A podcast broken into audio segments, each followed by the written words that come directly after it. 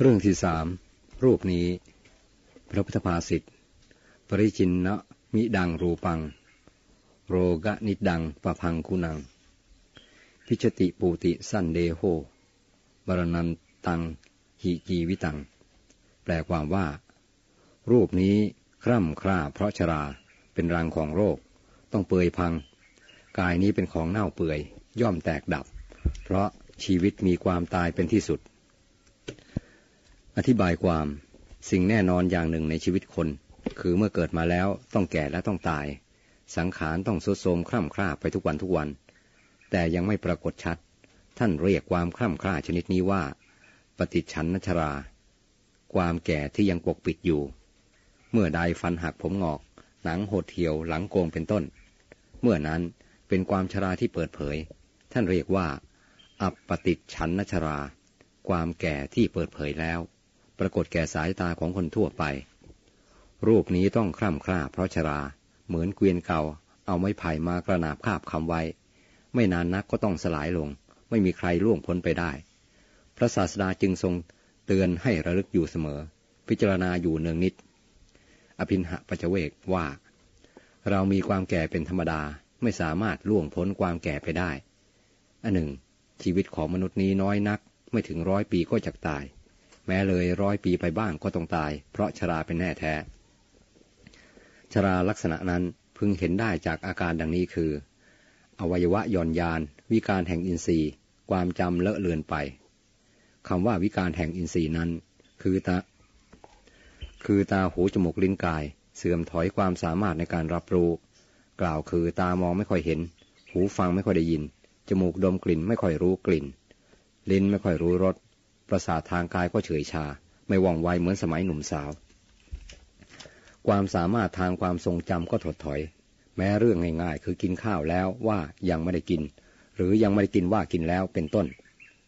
มีคนแก่บางคนที่ความจำไม่เลอะเลือน นั่นเป็นเพราะเป็นผู้มีธรรมประจำใจ มันเจริญภาวนาอบรมสติอยู่เสมอกายนี้เป็นรังของโรคนานาชนิด มีโรคตาเกิดที่ตาเป็นต้น โรคต่างๆ เมื่อเกิดย่อมอาศัยกายนี้เกิดขึ้น ทางเกิดของโรคนั้นอย่างน้อยมีสองทางคือ เชื้อโรคเข้าไปในร่างกายจำนวนมากจนร่างกายต่อต้านไม่ไหว เช่นโรคหวัด โรคไข้ โรคอหิวา มาลาเรีย เป็นต้น อย่างหนึ่ง อีกอย่างหนึ่งเพราะอวัยวะในร่างกายพิการไป ไม่สามารถทำหน้าที่ของมันตามปกติได้ เช่นโรคเบาหวาน โรคแผลในในกระเพาะอาหาร นิ่วในไตเป็นต้น เป็นโรคเพราะมีเชื้อนั้นแก้ง่ายกว่าเป็นโรคเพราะอวัยวะในร่างกายพิการ เพราะพอทำลายเชื้อได้โรคก็หายไป โรคบางอย่างเกิดขึ้นเพราะต่อมขาดฮอร์โมน โรคเบาหวานจัดอยู่ในประเภทนี้ จึงต้องฉีดยาประเภทฮอร์โมนเข้าไปทดแทน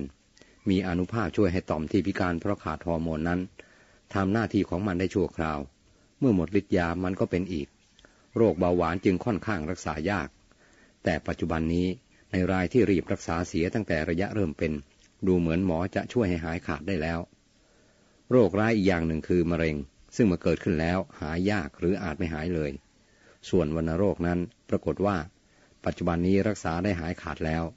ถ้าผู้ป่วยไม่ปล่อยไว้นานเกินไปจนเหลือแก้มติทางพระพุทธศาสนาถือว่า เหตุเกิดของโรค ว่าโดยสรุปมีสองอย่างคือหนึ่งเพราะกรรมสอง เพราะเหตุภายนอกอื่นๆ เช่น เชื้อโรค และอวัยวะในร่างกายพิการไปเป็นต้น ประการที่สองนั้นเป็นที่ยอมรับกันทั่วไป ส่วนประการแรกที่ว่า เพราะกรรมนั้น บางท่านก็เชื่อ บางท่านไม่เชื่อ เพราะมองไม่เห็น โรคที่เกิดจากกรรมนั้นท่านว่ารักษายาก เช่น โรคเบาหวานริซิดวง ทวารปยันใหญ่ แต่ว่ามันจะหายไปเองเมื่อหมดแรงกรรมแล้ว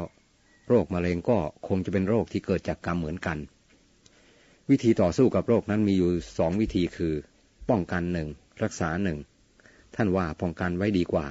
แต่เมื่อเหลือป้องกัน หรือเผลอไปจนโรคเกิดแล้วก็ต้องรักษาเยียวยากันไปตามความสามารถอันหนึ่งแพทย์สมัยใหม่ดูเหมือนจะเห็นพ้องต้องกันทั่วโลกว่า การเสริมสร้างสุขภาพจิตให้ดี คือทำใจให้สงบสุขอยู่เสมอนั้น เป็นทั้งวิธีป้องกันโรคและรักษาโรคอย่างยอดเยี่ยม ตรงกันข้าม ความวิตกกังวล ความกลัว ความกระวนกระวายใจ ความโลภและความริษยา เป็นทางให้เกิดโรคมากมายหลายประการ แพทย์กล่าวว่า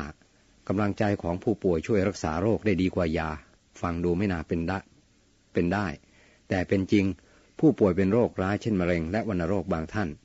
รักษาโรคนั้นด้วยกำลังใจอย่างเดียวทำให้โรคหายได้ ทราบว่าพญานรัตราช ราชมานิตว่าเทพสรินทราวาสเป็นมะเร็งกรามช้าง ท่านไม่ยอมใช้ยาใด ๆ รักษาด้วยกำลังจิตกำลังสมาธิอย่างเดียว โรคนั้นหายได้ บัดนี้ท่านได้มรณภาพแล้วเพราะชรา ผู้เขียน เคยทราบว่าฝรั่งบางคนเป็นวัณโรคปอด หมอบอกว่าหมดหนทางรักษา จะต้องตายในระยะไม่นาน เขาปลงตกในชีวิต คิดว่าไหนๆจะต้องตายแล้ว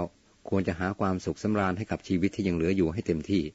จึงรวบรวมเงินเท่าที่มีอยู่ออกท่องเที่ยวไปในเมืองต่างๆ ประเทศต่างๆ เขากิน ดื่ม และสนุกสนานอย่างเต็มที่ เขารู้สึกแข็งแรงขึ้น เมื่อเขากลับจากการเดินทางท่องเที่ยว ให้หมอตรวจดูอีกครั้งหนึ่ง ปรากฏว่า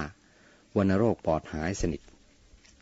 ในการเดินทางโดยเรือเดินสมุทรครั้งนั้น เขาเอาลงใส่ศพของเขาติดไปด้วย และต้องขนกลับบ้าน เพราะเขาไม่ได้ตายตามกำหนดที่หมอบอก ว่าน่าจะตาย